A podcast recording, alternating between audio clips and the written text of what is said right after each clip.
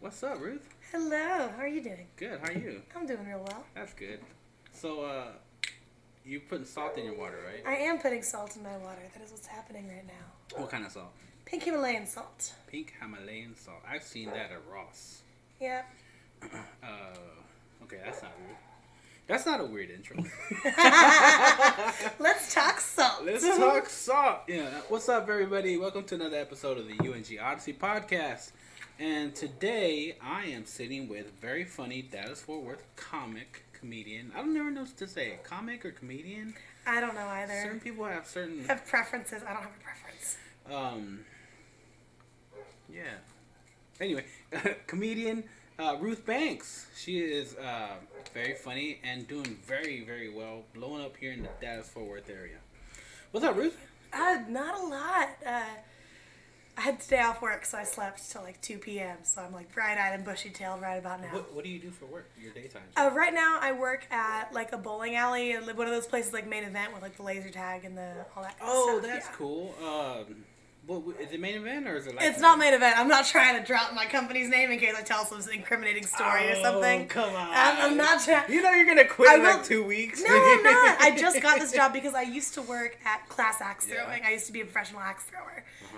What? I did quit that job. Axe thrower? Yes, I taught people how to throw axes. Like, what makes you a professional axe thrower? Like, I'm probably people. When I say that, people assume that I like win money doing it, like in competitions. Oh no, I know. But no, because if you did, you wouldn't be. I wouldn't be doing like comedy. You'd be in Australia doing all like these big ass competitions. Yeah, no, I was the general manager of an axe throwing range and 2 escape rooms. So that was my old. What? That was my old gig. Yeah. Oh, hold on, I gotta put those dogs inside. Okay. I didn't know they were making so much noise. But like professional axe thrower. Yeah, I was the general manager of an axe throwing range, so I think that's as close to professional as you can get right now.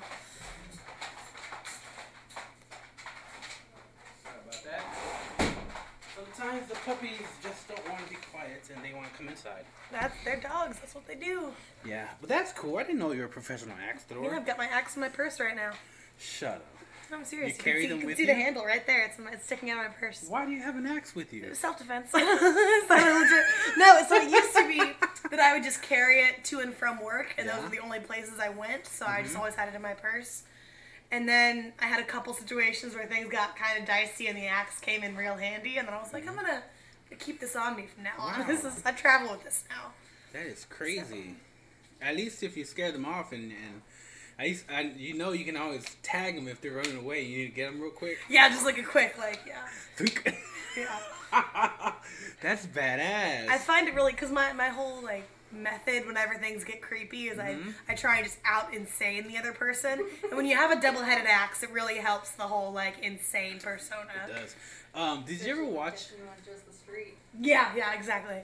We need to get you a mic on. I can't hear anything that you said. Did you ever watch the movie Uncle Buck? I did not. Okay, you should watch it just because it's a good John Candy movie and he was an awesome comedian / actor, but one of the scenes the gist of it, he's babysitting kids. One of them is a young teen adult, female, and in one of the scenes she goes out on a date with this guy, and of course the guy looks way older for her, and John Candy finds them at a park. They're at a park, those barrel that they would put fire in and whenever it's cold or whatever, and he goes over there, finds them, and then he's like he brings the guy with him to the car. And in the trunk, he has an axe. So he takes out the axe, and while he's just talking to the guy, he just starts smoothing it over, just looking at it,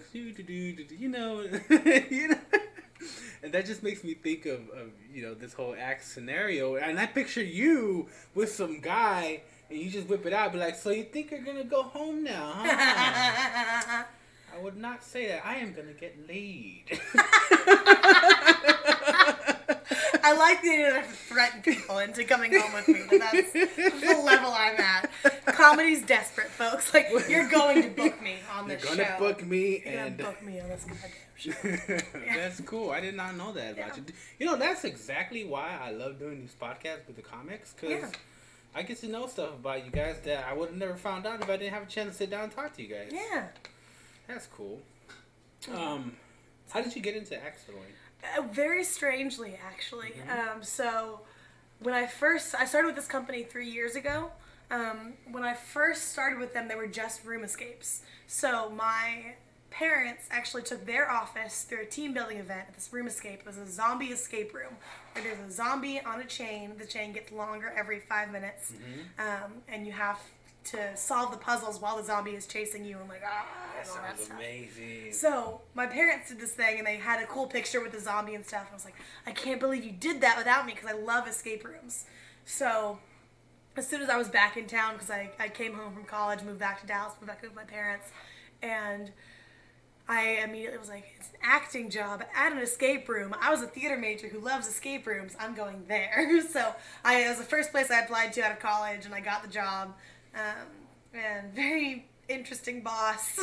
But he called me his unicorn because I was available during the day, and not the right term to use that for. No, I know. When he called my unicorn, people around him be like, whoa, what is? Man, he's got a cool wife. He used to tell me he wanted to have sex with me, but I was just too breakable. That was his. Yeah, that's a totally different story. My boss at the time was insane. Yeah, he was insane.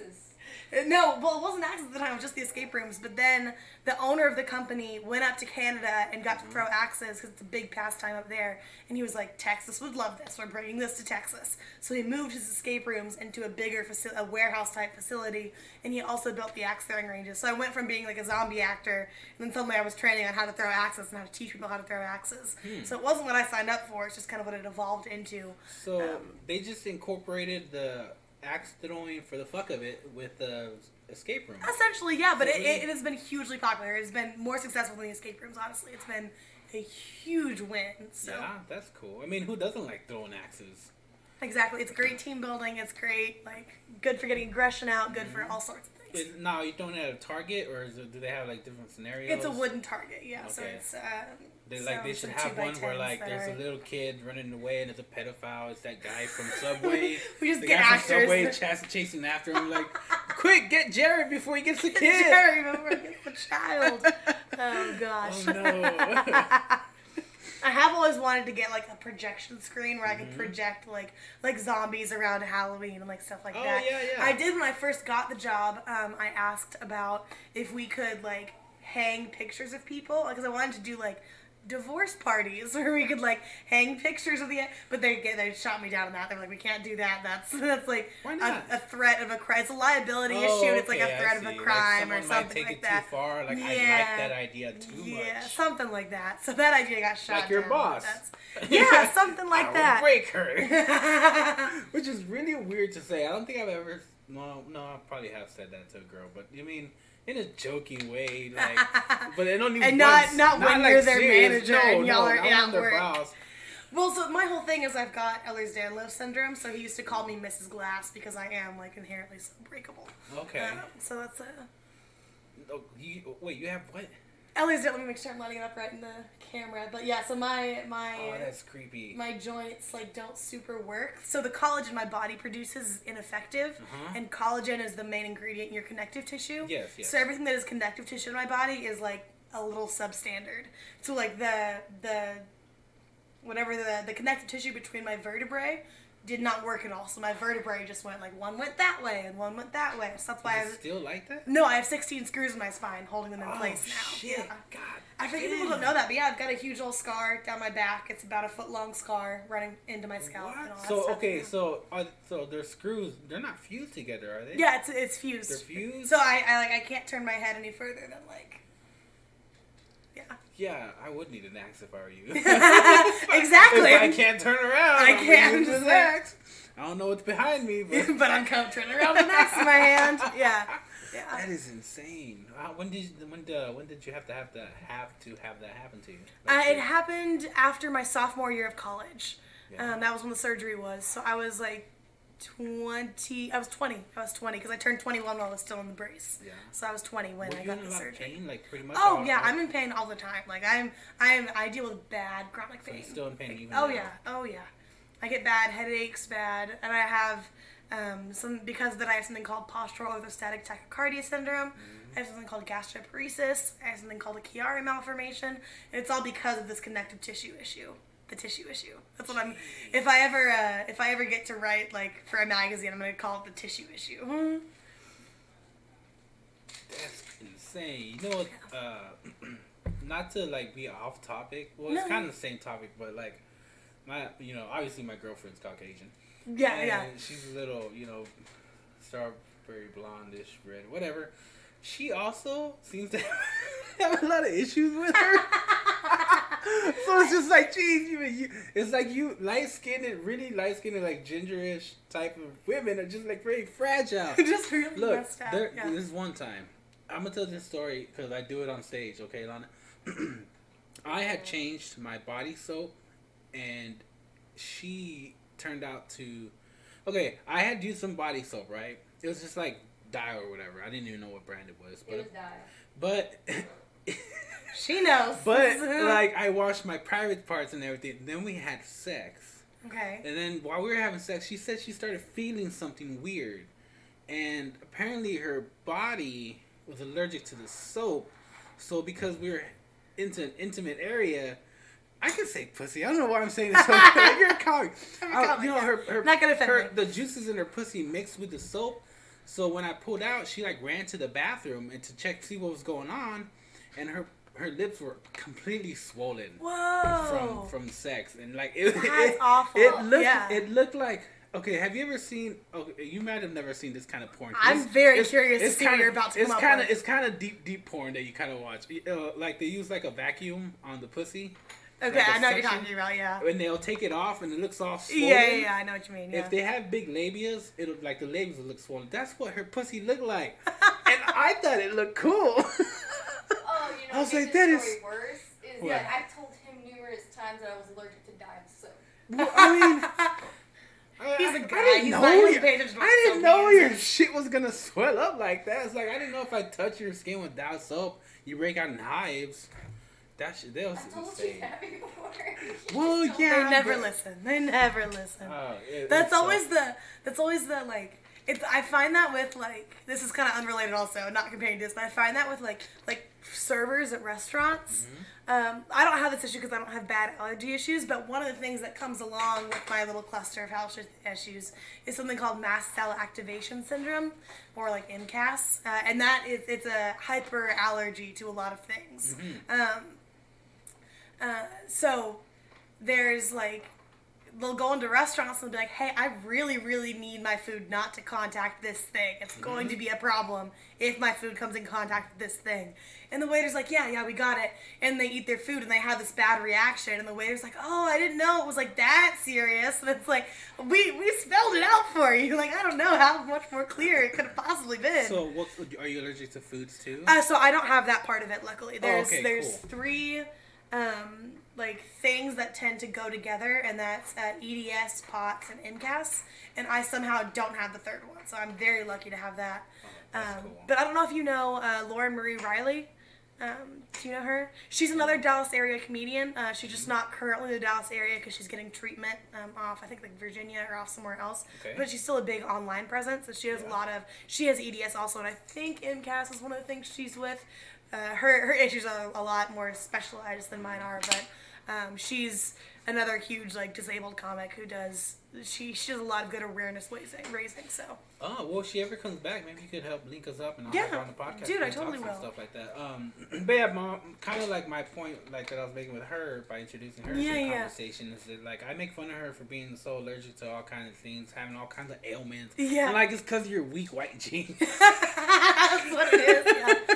Well, it is a genetic mutation that I have, so you're not that wrong. I mean, I just joke around, but now when I'm talking to you, I feel bad about saying stuff like that to her. It's a problem. Like, you're actually not that bad, girlfriend. She gets sick, like, she got sick already 2 colds in, like, the past month. Because you keep getting you sick. I'm not sick. How do I keep getting you sick? You can be a carrier without showing symptoms. Uh-huh. Oh, the common cold? I guess so, man. It's not my fault. I talked to a bunch of people. Mm.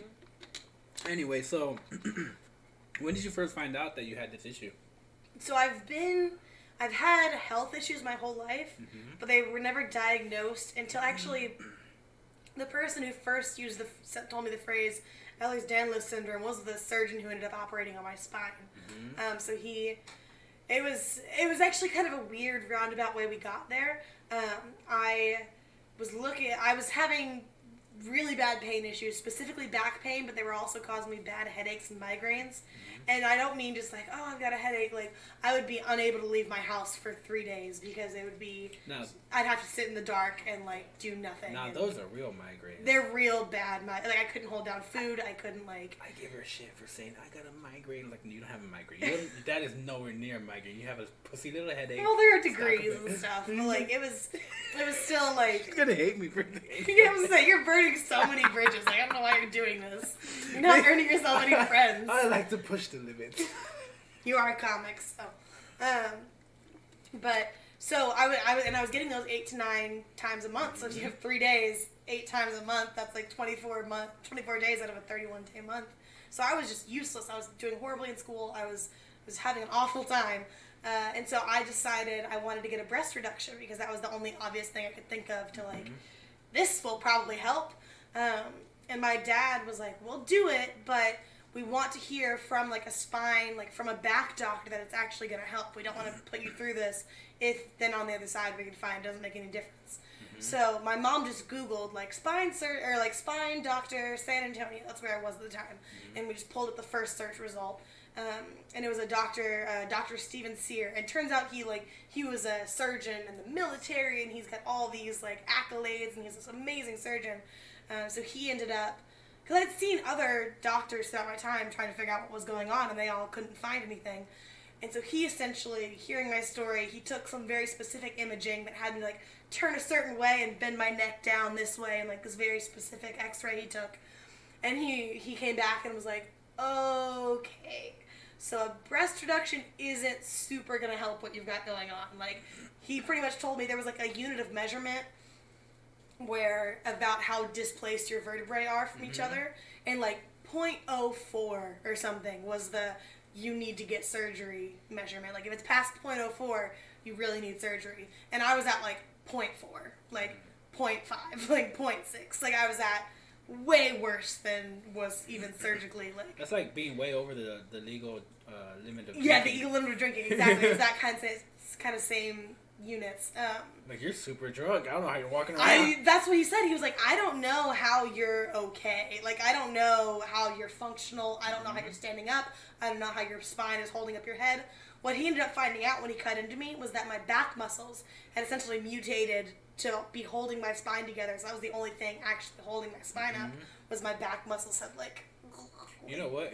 If you probably were flat chested, you probably wouldn't be able to walk, because probably like all that bending over movement because of your chest weight. And it built it up, yeah. Your back's all like, we're getting ripped to handle all this. Yeah. So he saw that, and then he was thinking like, how did this happen? So he came back in the room and he had a reflex tester.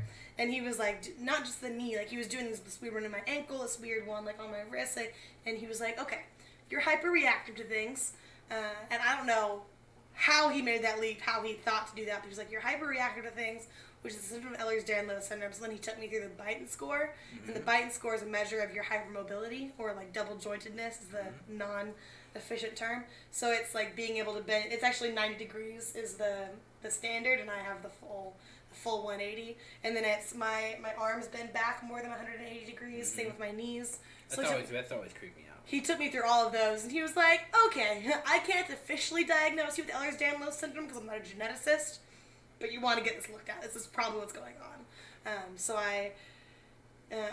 Ehlers-Danlos syndrome has some weird stigmas around it, so it took me a little bit to get a doctor that would work with me on it, but now we're in a good place, so that's kind of how that happened. I was looking for a breast reduction and ended up with 16 screws in my spine.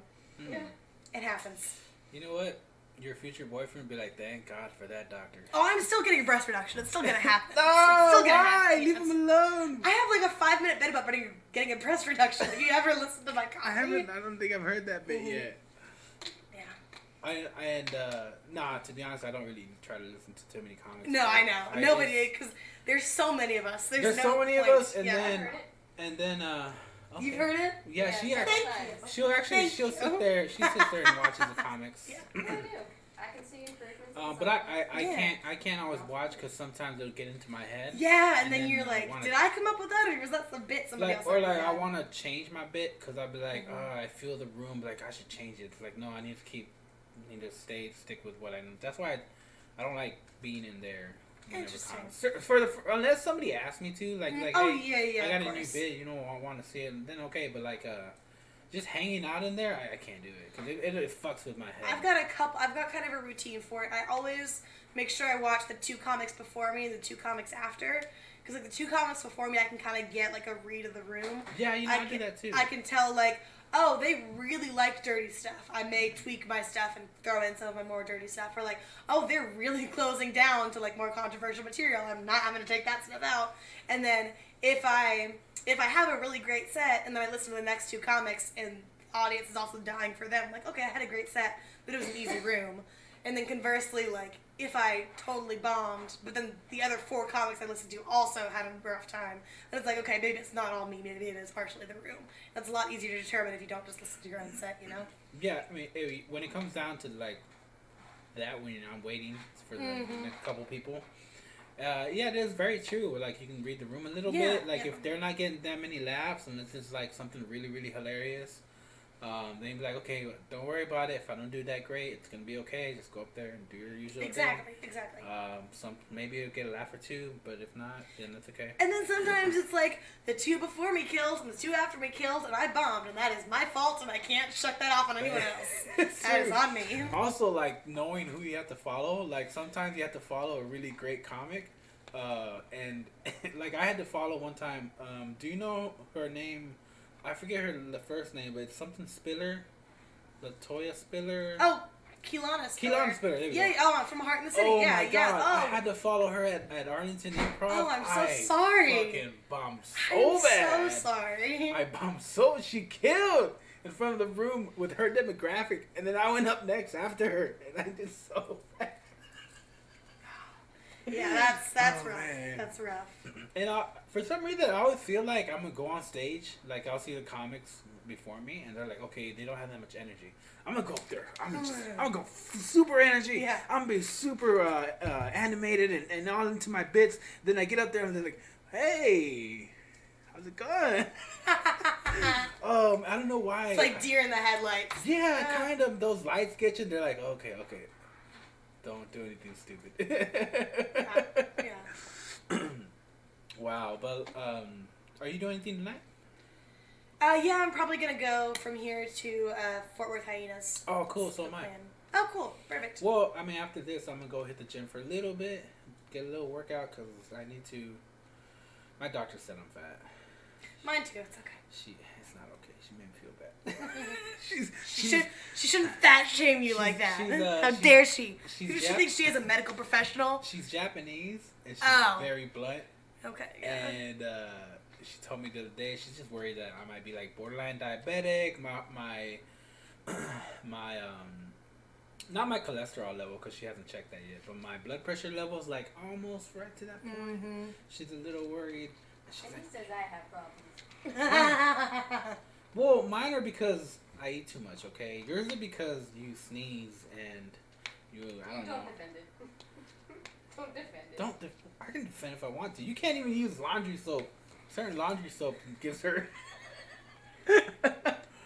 Yeah, don't go to laundromats are out for me. Yeah. Oh, yeah. Well, I mean, whatever. No, they are. I understand that. I got fucked up because someone used the soap I was allergic to. Oh, like before you? And that fucked you up? Yeah, like it's in the washing machine. Yeah. Shit. It's an issue. It's an issue. No, fuck that. But yeah, I'm going to Fort Worth Hyenas. I actually need to text Kelvin, the door guy, but he'll answer more like around 8:30. Yeah. So, okay, let's talk about your comedy career. How long have you been doing comedy? 2 years now. 2 years, high five. Almost 2 years right here, too. Nice. If I would have been able to go straight over the summer, it would have been 2 years. But I had to take a break over the summer because I had my kids. Gotcha. Oh, man, I was so rusty when I came back, though. So rusty. People were like, oh, my God, what's going on? And then I'm finally starting to find my groove again. Actually, I found it a couple weeks ago, so now I'm just working on certain things. I'm going to go back and I'm not going to create any new bits for a while because I have so many old ones that could be... That you just need to work on, yeah. I'm just going to take those old ones and redo them for a while. I might take a week off pretty soon and just, like, see if I can go over all of my bits because I have...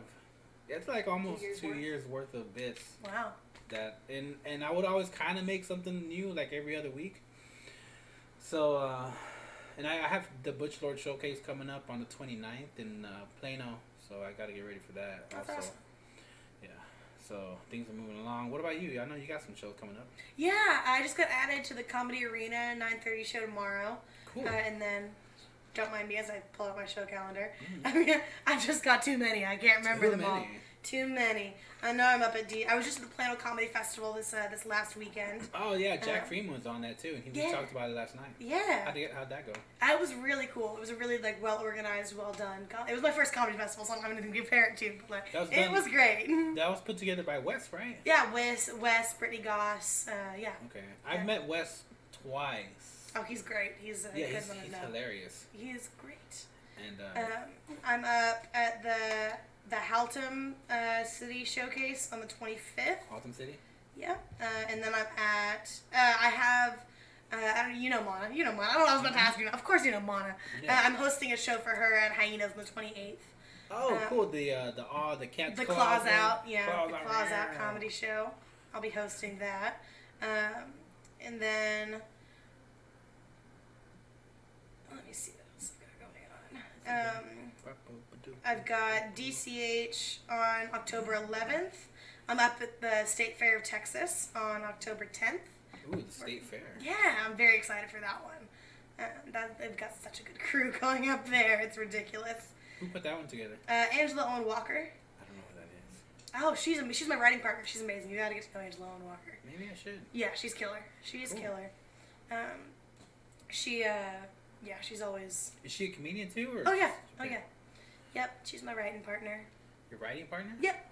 We have a call every Monday where we call and, like, talk about bits and give each other tags and help each other tighten up and that kind of stuff, yeah. It's really good. It's a good motivation to keep writing, and it's a good way to, like, polish stuff up. That's awesome. Yeah. I think that's all. And then after that, my next one is I'm scheduled to be on Brave Boys in December, but that's my next one out after that. Oh, cool. That's Brave Boys. That's, whose podcast is that? It is kind of a podcast, right? Yeah, it's a podcast. Who's that done by? It's Taylor. I don't know how to pronounce his last name. I'm sorry, Taylor, if you're watching this. Higginbotham? Taylor Higginbotham? Oh, yeah. Yeah, there we go. I had to look it up real quick just to make... It's got too many syllables. I can't remember them all. What was I going to ask you next? What influences do you have that made you get into comedy? So it was actually after I've always loved comedy. Like I played chess a lot when I was little, and on the weekends I'd be away at tournaments. My dad would bring his portable DVD player, but the only DVDs he ever had were Monty Python and the Holy Grail. Hell yeah. So I would just like watch that on repeat. So I'm big into British humor, like British comedy. Yeah. That's been a big thing for me. I don't know if you've ever heard of British comedy panel shows, but it's this great thing. They don't really have too many of them in America, but it's basically like. They get a bunch of comedians and just put them on a panel and give them some weird premise. Like, one is called Would I Lie to You? And they make the comics just, like, read out things about their lives, and it's either going to be truth or a lie, and they have to try and sell it as the truth either way. And the other team tries to guess if it's the truth or a lie. And they're all professional comedians, so it's hilarious. It's like game shows, but if actually funny people were on them. Yeah. So it's kind of like... Whose Line Is It Anyway? That's more of an improv show. So it's not so much improv, it's a panel show. But I mean, it is like, stuff... What? Like, wait, don't tell me? Yeah, kind of like, wait, don't tell me, yeah. I don't know what that is. White people shit. White people shit, yeah. The Caucasians are bonding over here. I'm sorry. You're fired, Lana. Can you fire your girlfriend? Is that a thing? Yeah, I'm pretty sure I could. Okay. Like, no. That would imply you're paying her something, so... Exactly. Nah. I mean... You may need to renegotiate your contract. Anyways, we're getting sidetracked from the main conversation. That's cool. I was wondering how are you gonna link comedy with chess? I was like, I'll pull it back around. Because there's nothing funny about chess. I was in a chess club in elementary as well, but I started my chess club in elementary school. You're like, we need to do something. Well, so I had been at another school, and I was in their chess club, and I was really good at, or my grandmother had taught me to play chess, and so then when I was at this other school, I was in the chess club, and then I came to this new school, and there wasn't a chess club, so I built, on that day when you go and meet the teachers, there was, the science teacher had a chessboard hanging in her room, and I was like, hey, want to start a club? And the science teacher was like, okay. Well. I'm like, yeah, sure. I was in the club through all of elementary school, and then I was one of the volunteers that helped teach in the club through middle school and high school. So I was big into chess my whole life. Yeah, that's cool. Yeah, but I actually, the way I got into comedy is during my spinal surgery, I was bedbound for 3 months. We moved this recliner into my parents' bedroom, and I just sat there. I only ever got out of it for physical therapy. I had to stay still. Because they were trying to fuse my bones, so there you couldn't do much while you're growing bone. That's a pretty stationary activity. I know for you, growing a bone is something you do all the time, but for me, it was a big deal. Mostly in the morning when I don't want it. Thanks to her. So I was bedbound, and so I literally was just watching Netflix stand-up comedy specials on repeat. And it was this great form of escapism for me. And so once I was more recovered, I was like, I want to be able to do that for somebody else. I want to give somebody else that escapism. That's so cool. Did you ever laugh so hard that you kind of hurt yourself? Oh yeah, oh yeah. All the time, maybe. Yeah. Depending. Who's one of your more favorite, not inspiring comics, but who's one of your more favorite comics to see? I think John Mulaney is my favorite. John Mulaney. I love John Mulaney. He's pretty goddamn funny. Yeah, yeah. I think one of mine's Louis Black and Mike Birbiglia. Mm-hmm. Oh, Mike Birbiglia is great. Yeah. I just like Mike Birbiglia's the way he just puts it all together in a way it's just one long story. Yeah. He's a storyteller. Yeah, yeah. That one Sleepwalk with Me. Mm-hmm. One of my favorite stand-up shows ever. Mm-hmm. I also love Demetri Martin. Oh, yeah, Demetri Martin is very witty, man. Yeah, he's great. I used to show him to some of my ex-girlfriends. They're like, I don't get it. I saw Demetri Martin live because my angel of a sorority sister because he had a show in San Antonio on my birthday. And I went to school in San Antonio. And she was like, oh, this is on Ruth's birthday. So she got me tickets to see Demetri Martin. But he actually, it was the craziest show because his flight was delayed. And then he got to the venue, and the venue didn't have any of the stuff they were supposed to have for them. So that sucks. His entire show was just him flying by the seat of his pants, which made it 10 times greater than I thought it had been what he had planned to do. We got to the venue before he did. He literally, pulled up on an Uber at the stage door, ran through the stage door, as he was running on stage, turned to a PA and was like, do you have the big, do you have the big whiteboard I asked for and the markers? And they were like, the what? And he was like, great, cool. And he just ran on stage. But that's his thing. How do they not know to get that? I know. And then they, at one point, during his, it was supposed to be preset on stage, but honestly they didn't have it. So one of the PAs ran to a craft store and bought one while the show was going on. So he had to reorder his bits so that the whiteboard stuff didn't come till later. And then when they finally did get it, they just you just saw this hand reach out from backstage and place it on stage.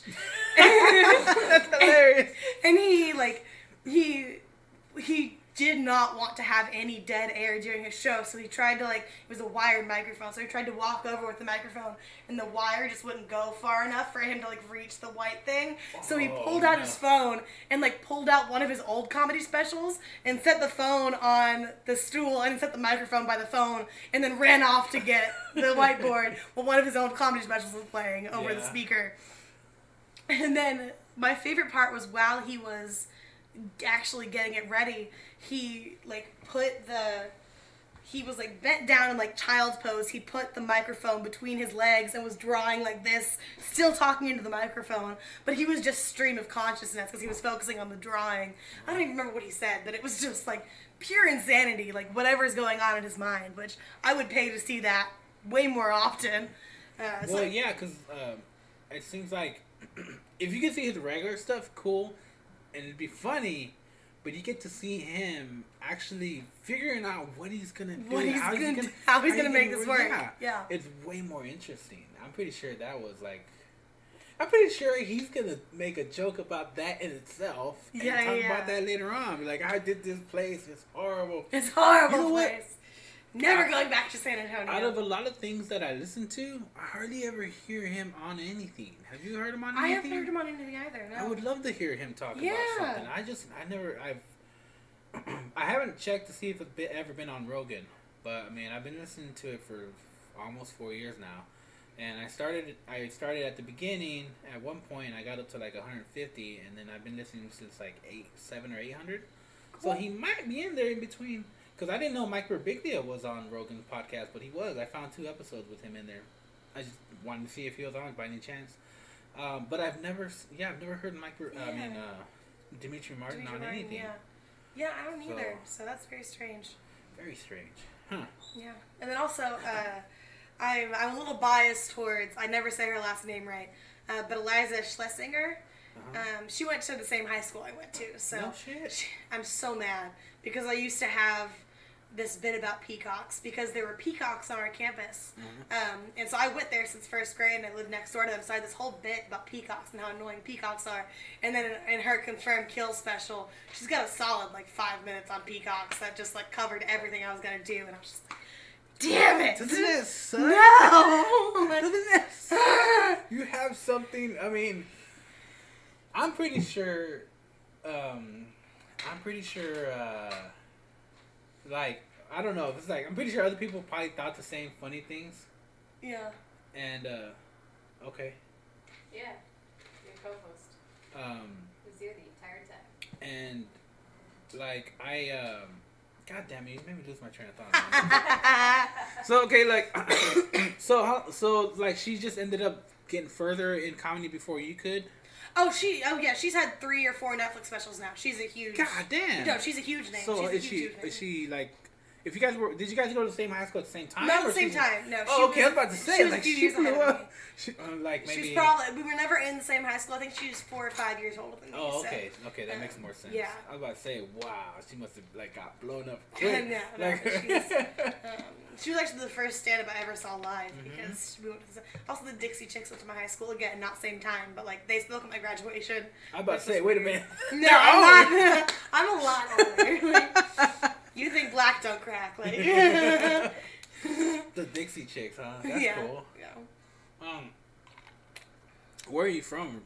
I went to school in Addison, so Dallas. Oh, okay. Yeah.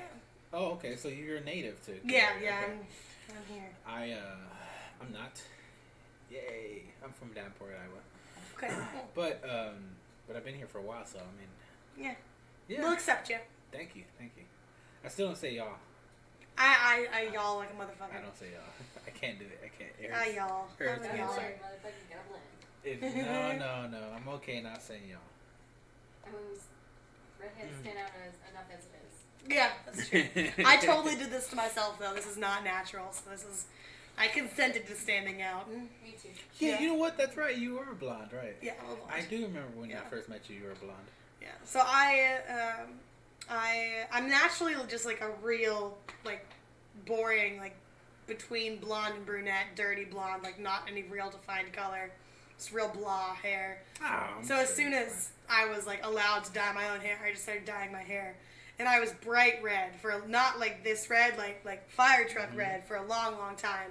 And I loved that look, but it's really hard to maintain. And well, it looks supernatural. Yeah, this is Angela Owen Walker. Walker, along with being my writing partner, is also my hairstylist. She's been doing hair for 30 years. So, yeah, so she is the best. She is the best. She actually, I felt so bad. I did have my hair bleached blonde, and then honestly, I love having pink hair, but I wrote a couple jokes having to do with having pink hair, so I had her dye my hair pink so I could try out my pink hair jokes. Did it work? Yeah. Sorry, I'm getting over an upper respiratory infection. I'm totally fine though. I'm totally like, I'm good. I may get her sick, but I won't get you sick. I'm already sick. Oh no! I'm gonna walk out of here with TP. Yeah. But I had the pink hair, and then like a week after I dyed my hair pink, I got offered this job that I had to have a natural hair color for. So I was like, hey, Angela, like, how mad would you be if I told you I needed you to dye my hair again? And she was like, it's fine. What color do you need? I was like, what color can you make it quickly? And she was like, pink to red is easiest. I was like, cool, got it. But as you know, there are a lot of redheaded female comedians. I made a couple people real mad becoming another redheaded female comedian. They were not on board with it. Would Emily Griefer be one of them? No, I don't think. Okay. I don't even think she's still a redhead. I think she's like brunette now. I don't know, but I'm not gonna name names. I just like heard through the grapevine that I pissed people off. And why? Like, yeah. What? That's like people get mad. That's like me get mad because another guy gets a man bun. Yeah, I'm just like, oh fuck that guy. He can't have a man bun. I was the first comedian Mexican with a man bun. With a man bun. But to be fair, there are like a lot of redheaded female comedians. Like if you look at them, like pretty much everybody who's performing pretty regularly, pretty much is redheaded. So like. It's maybe I just wanted to join. I just figured it'd give me a boost. I'm okay with that. The more redheads, the better. You know, as you can tell, they're kind of my demographic. It's just happening because I can't dye it any other color. That's not true. Yeah, exactly. That's what my thing is. My thing is weird. You can go black and go like completely dark emo look. She would look scary in all black. I did. I've never had black hair. I've done like brunette, but I've always been. Mm-hmm. It's so hard to go anywhere else once you go black. That's, exactly. Once you go black, you don't go back. Can't go back. Yeah. Oh my goodness. Oh yeah. There's nowhere else to go. Oh my. Nowhere else to go. And I'm just too pale to have black hair. Like it's too. Yeah. Piss my parents off though. Yeah, that's always the goal, isn't it? That's always. Would you say piss your parents off? That was the first time I dyed my hair. Oh, that's a strong first move. Then again, I went fire engine red for my first color, so that's... I dyed my hair with Kool-Aid the first time I dyed it. What? Did you ever do that, dye your hair with Kool-Aid? No, I didn't have... No. Yeah. I've been told that I should have done that when I was younger, but I was like, Yeah. Yeah, no, I... Make it permanent. I literally, like, so you, like... I'm, like, out of this conversation. Yeah, you're sorry. I dyed my hair before. Get her in a chair, you're not in the house. Yeah. I tried to pierce my own nipple. Does that count for anything? Wait, I have to hear about that.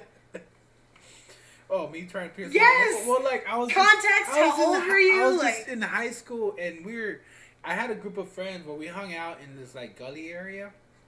And it was actually... We actually dug into the hill and made, like, seats out of the dirt. And we would put, like... We would find, like, cushions or whatever. But that would be our spot to hang out. And the great thing about it is that if cops came by... They didn't know where our our trail that we made ourselves. Mm-hmm. They didn't know how to get to it. So we would like totally seize them at the end of the spot, you know, coming with their flashlights, making all kinds of noise. But we would get drunk there. And then one time I told my friends to pierce my nipple because I was drunk as fuck. And I thought it would look cool. Having a parent trap moment with the needle and the flame, and we had a safety pin. Oh gosh! And he tried to do it, but he slipped, and he just kind of like scratched a big piece off with it. Oh! And yeah, is so that why it looks funny? Hey, you shut up! That's of my nipples, just because they're inverted. Nipple roast. The classic nipple roast. Boy, I love doing these podcasts. Oh, okay. Well, let me see. We talked about your comedy. We talked about your influences. Where do you want to see? Like, where do you see yourself in the future as far as comedy goes? I don't know where I see myself so much. I'm not the most confident person, but I would love to someday just like not be famous, not have Netflix specials necessarily, but just like. Make enough to where I can do comedy as my only job. Like that would be the dream because I I'm just such an unconventional person, like between my health and I'm so ADD, like having a regular job is so difficult. And I'm sure everybody relates to that, but like my life would be a lot easier if I had the flexibility of being a comedian, kind of like that. So that would be kind of the dream. Either be a touring comic where like some headliner sees me at some point and is like, you, I want you, and then has me open for them, or something like I'll take anything, just like something where I make enough money to like do that and not have a day job. Enough money to live comfortably. Yeah, and not exactly. Worry about your bills. Exactly.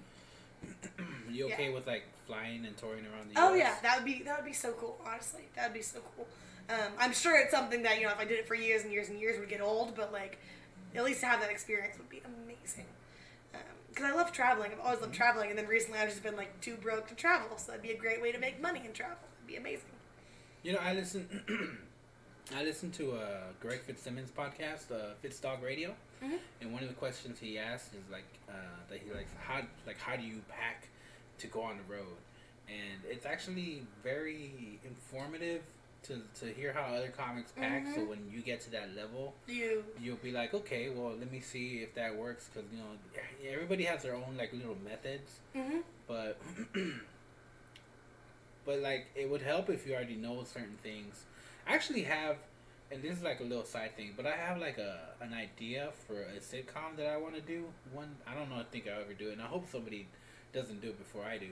But like, you're saying it online right now. So. But it's going to be like a sitcom where it's an airport, right? And pretty much the airport is just about all the stupid, crazy shenanigans that happen at airports, you know. And then, but then you have like special guests would be the comics come in who have bits about their airport experiences, do them on the episodes.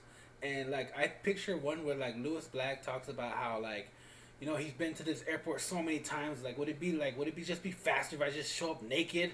You know, can I skip to the beginning and I just get through all this TSA bullshit? And I think it'd just be funny to have him just go crazy one day and show up completely naked. I said, because there's so many things about airport things, and it'd be funny in my head, at least. It's funny to watch that comedian who did a bit about an airport or whatever, and then just have them. like, oh, what is an airport that people are always making fun of? LaGuardia, yeah. Like, if it was like a kind of LaGuardia type of airport, it was just so shitty, and like, you know, they're dragging Asian people off planes and whatnot. So my parents own a travel agency, so I'm like a professional traveler. Like I can pack like a boss. Like I can pack to go somewhere very well. But I also like, I hear so many just like stupid things that happen at airports. Just like, how do you pack? Like, what are your essential things to pack with you? It's not so much about. So for one thing, I am a chronic overpacker. I'll be like I'll wear the same pair of jeans like 3 days in a row. But when I pack to go somewhere, I'm gonna pack like 5 pairs of jeans for 3 days, like for no apparent reason. Yeah. Just like in case I pee myself 2 times. Like, who knows? What if I get diarrhea while I'm on the plane? Yeah. Need a new pair of pants. But I always roll my clothes. Like, I don't fold a pack. I roll them all, and I think that's a lot more efficient. Obviously, the classic, like, you know, you don't put anything valuable in your you carry all your valuables. Anything like a pill tray, you put it in your checked bag. That's got to be in a bag of some sort. So when it inevitably bursts open, all the pills are still in there. You know, just basic stuff like that. Like. Oh. There's not that much to packing. It's. Did you say if it bursts, pills go everywhere? Yeah. Like, why would you have a bunch of pills? So, well, because I'm a sick person. Because I'm a sick human. Right. I'm like, what? Are you smuggling like Xanax or ecstasy? No. She's like, because I'm a party. I'm a party woman. You don't know me. No, because I'm sick and I need them to live. Yeah. So do you take a bunch of pills right now? Yeah, I take, I think we've actually been downsizing recently. Currently, I take about 7 at night and 4 in the morning. Oh, my God. It's nothing crazy. It used to be a lot higher. That's got to be killer on your intestines, though. None of them are opioids, so nothing's like slowing down my intestines in any way. It's actually, one of them's like a digestion pill. I'm on something called Marinol. I'm on a... Sounds pretty close to fentanyl. No, yeah. That's cool. I mean, well, not that's cool, but I mean... and you have to do what you have to do to keep you. Yeah. I always like, and I always do that. I'm a very self-destructive person, so I always do this thing where I'm like, well, you know, I've been feeling good for, you know, a couple months now. I probably don't need these anymore. Like, I'm doing fine. And I just stopped taking them. Like, 2 days later, I was like, don't do that. Don't do that. I always get like, I'm probably. The worst is my digestion meds, because I have bad gastroparesis. Like, if I don't take my pills, my food will sit in my stomach until I throw it up. Like, it's not gonna move. I've thrown up pretty much every day since 6th grade. Like, I throw up constantly. I've thrown up in every comedy club in town, and not because of alcohol, just because that's who I am as a person. So you're saying everywhere we go together, you've probably thrown up? I have thrown up there, yes. Oh. But in different bathrooms, so, you know, you don't have to worry about that. Yeah. And I never miss. I'm a professional vomiter. It's, that sounds like I'm bulimic. People always think I'm, who was it the other day? I was at Dusty's, one of the open mics in town. And Dusty's in Denton, yeah. And there's always a long wait there, and they have 50-cent wings on the Sunday we do the open mic. And I had eaten, I'd gotten there early to eat some wings with, who was I with? I was with Jorge and David, American. And I had the wings, and I immediately went to the bathroom and threw them up, because my stomach immediately was like, nope, not having it. So I came back from the bathroom and was like, I just threw up the wings, gotta order something different because I'm still hungry. And Jorge was like, what? Like, you did what? Like, clearly I'd never told him all my issues before. So he either, I know in his mind, he was either like, she's either sick or bulimic. Like, I was like, I don't know what's going on in his head, but I think suddenly he's worried about me. Like what? My brother, who's actually my co-host, but couldn't make it. He was here the entire time. Yeah, but he said he couldn't make it for some reason. It's okay. I'm only a little offended. I don't know what's up with him. We started this together, but then he like fell off, and then like I don't know. So I'm probably gonna do some rebranding and change the name of the podcast, because there's no point in Uns and Gump if Gump's never here. And nobody calls me Uns but him. Oh yeah. And he can pop up whenever he wants. He can still come over here and be like a co-host whenever he likes. I'm not gonna tell him no. But as far as like the actual podcast goes, he's just not here enough for me to keep him. Not keep him, but for me to keep him as my flesh and blood. and yeah, so we're gonna do some rebranding here pretty soon. My favorite story like that. There's a restaurant I used to work in called Dobros. And the owner of the restaurant told me the story that he'd opened it with his brother, and so they called it Dobros because they were brothers and they were opening it together. And then, like, a month later, he pulled out and, like, moved. And he was just stuck with it. Just like... It's like if Super Mario Bros. Came out of game and then Luigi just said, bye! Bye! You can do the game by yourself. But, like, well, it's just Mario. Who's the other brother? I don't know. He was like, well, I'm not going to rebrand it Dobro, so I guess we're still the Dobros. He met a woman and left. Probably what happened. Yeah, that's probably what happened. Oh, yeah. Well, women take a lot of our time, so sometimes you gotta do that. What'd you say? It does take a lot of time. Okay, I thought you were being smart. I was referring to the podcast, not women, because you should love to do that. What, the women or the podcast? Spend time on women. I love doing the podcast a little bit more. It's a little more peaceful. Except for when I'm here. No, you're good. You're always... You're good. You're she's my producer also. The producer, gotcha. I don't know if we said that yet. She's like she's my young Jamie. I don't know if you ever listen to Rogan podcast. You know, I'm not a big podcast person. I'm too ADHD. Like I can't sit down and listen to something for that long.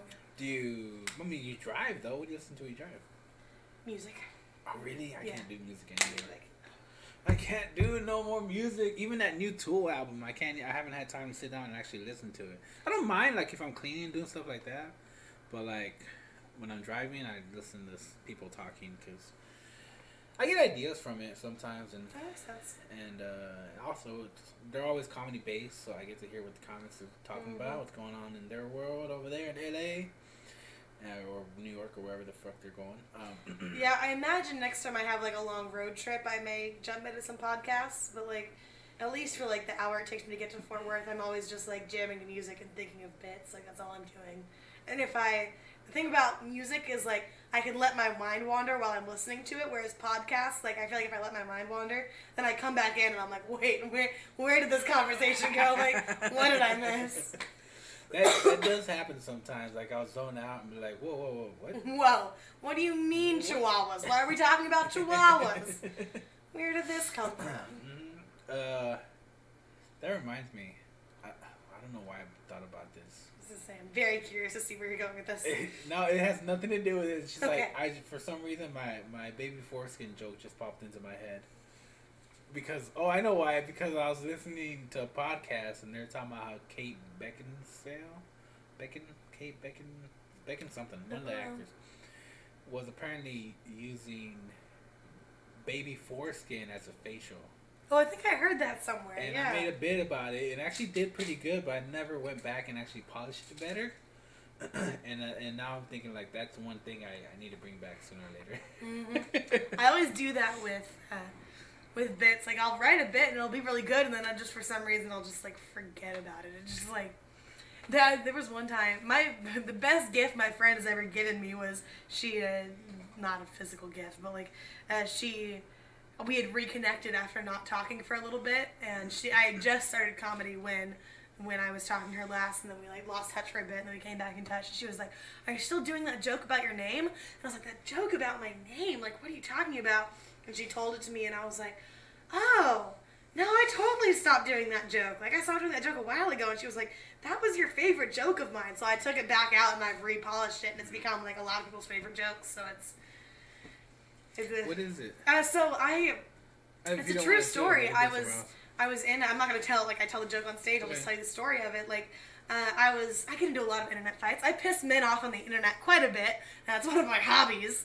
And my favorite comeback I've ever heard is this. I don't even know what we're talking about. It was a year and a half ago, so I don't remember what the subject was. Don't remember anything except he came back at me with, "It doesn't even matter, because everybody knows all Ruths are trash."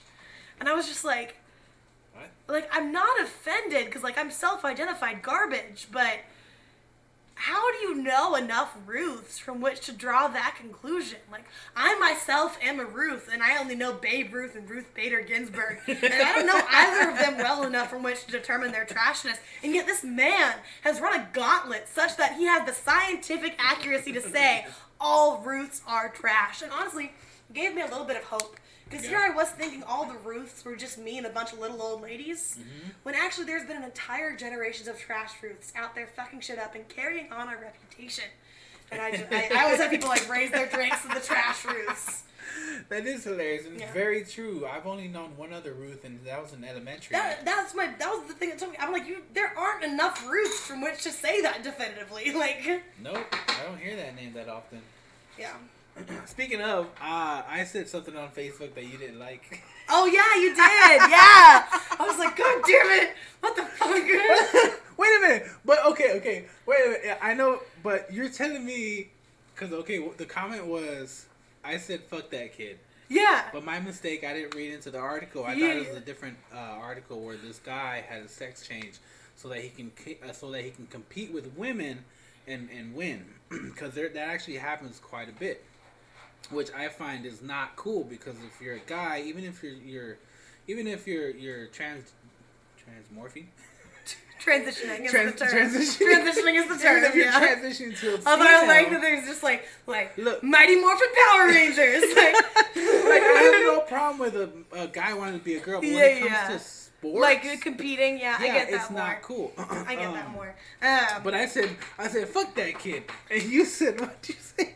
I was like, I think, because it was Sam that had the original response, because it was just like totally not, because the thing was, it was a woman who had transitioned into a man and was still being forced to compete in female sports, and that was what the article was about. But he wanted to compete with the men, even though she was born. Wait, was it a guy? I thought it was a woman? I thought it was a man. So it was someone who was assigned female at birth, transitioned into a man. You sure? And was I'm sure, and was still being forced to compete in the female bracket, even though they had transitioned, had the new hormones now. So he was dominating. I totally didn't read that. Yeah, exactly. That's why I was like, what a fucking awful response to this dude who's forced in this bad situation.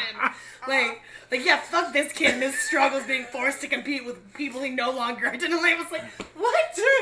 I thought it was the other way around. No, I thought it was a boy who was transitioned to a girl, and then they made him compete with girls because they wouldn't let him compete with a guy. Mm-mm. Because when I saw the picture, that dude had a hairy ass armpit.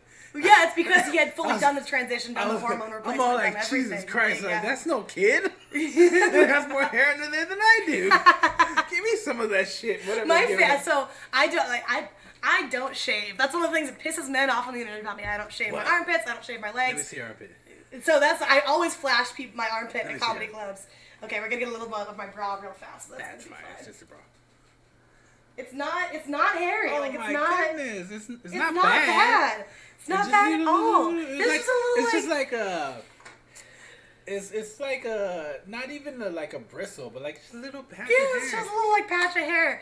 And people are always so disgusted when I say that. I'm just like, sorry. Like it actually started because after my spinal surgery, I was in this totally immobilizing upper body brace, and I couldn't move it. But it wasn't waterproof, so whenever I bathed, I couldn't shower, I couldn't stand up. But whenever I bathed, they had to transition me into the shower brace that was a lot less stable. So I was in a lot of pain whenever I was like washing myself. So I was trying to make my baths as quickly as possible. My mom had to help me and all this stuff. It was a very intimate time for me and my mom. But believe me, the role's gonna be changed here in about about 30 or 40 years. About 30 or 40 years, yeah. But she had just gotten done washing my hair, and she was like, okay, now time to shave your legs. And I was in so much pain. I was like, no, like, get me back in my chair. Why am I shaving my legs? I'm bedbound. Like, put me back in my chair. Like, I'm done.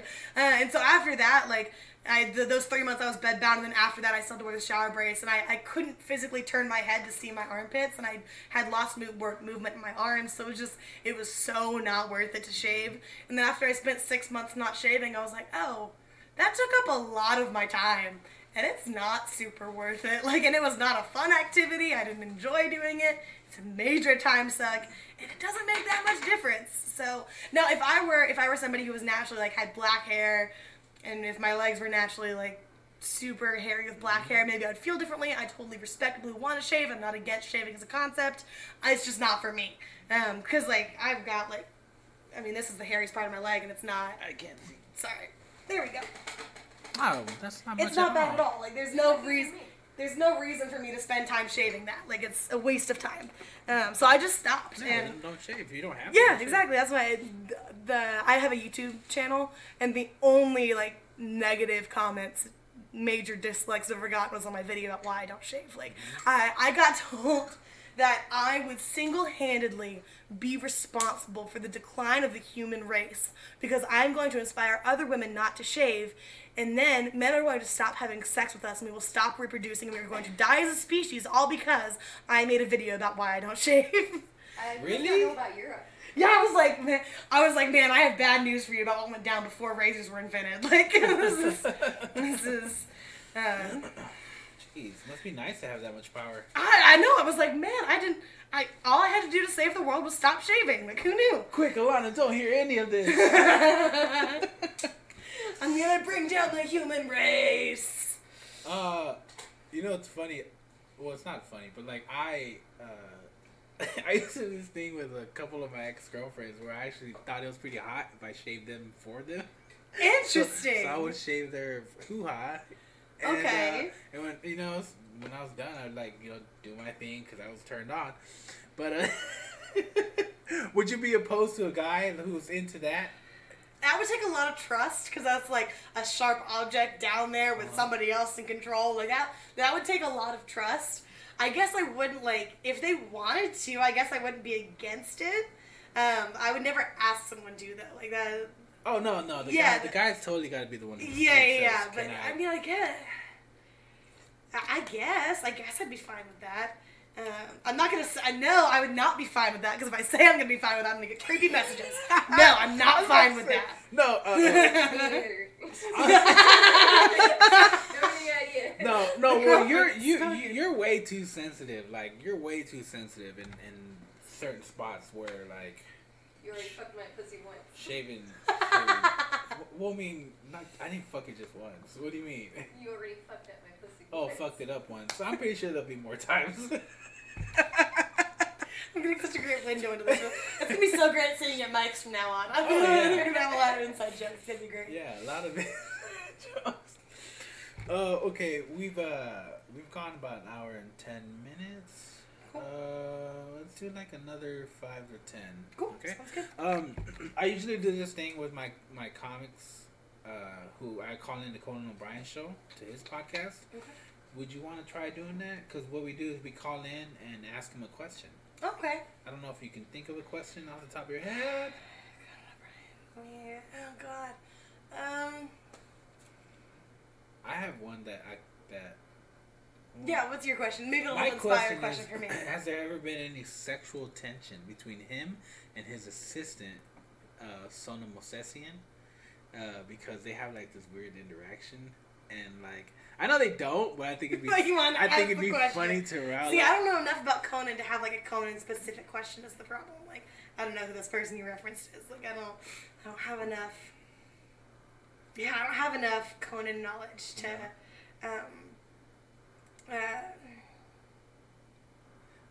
Yeah.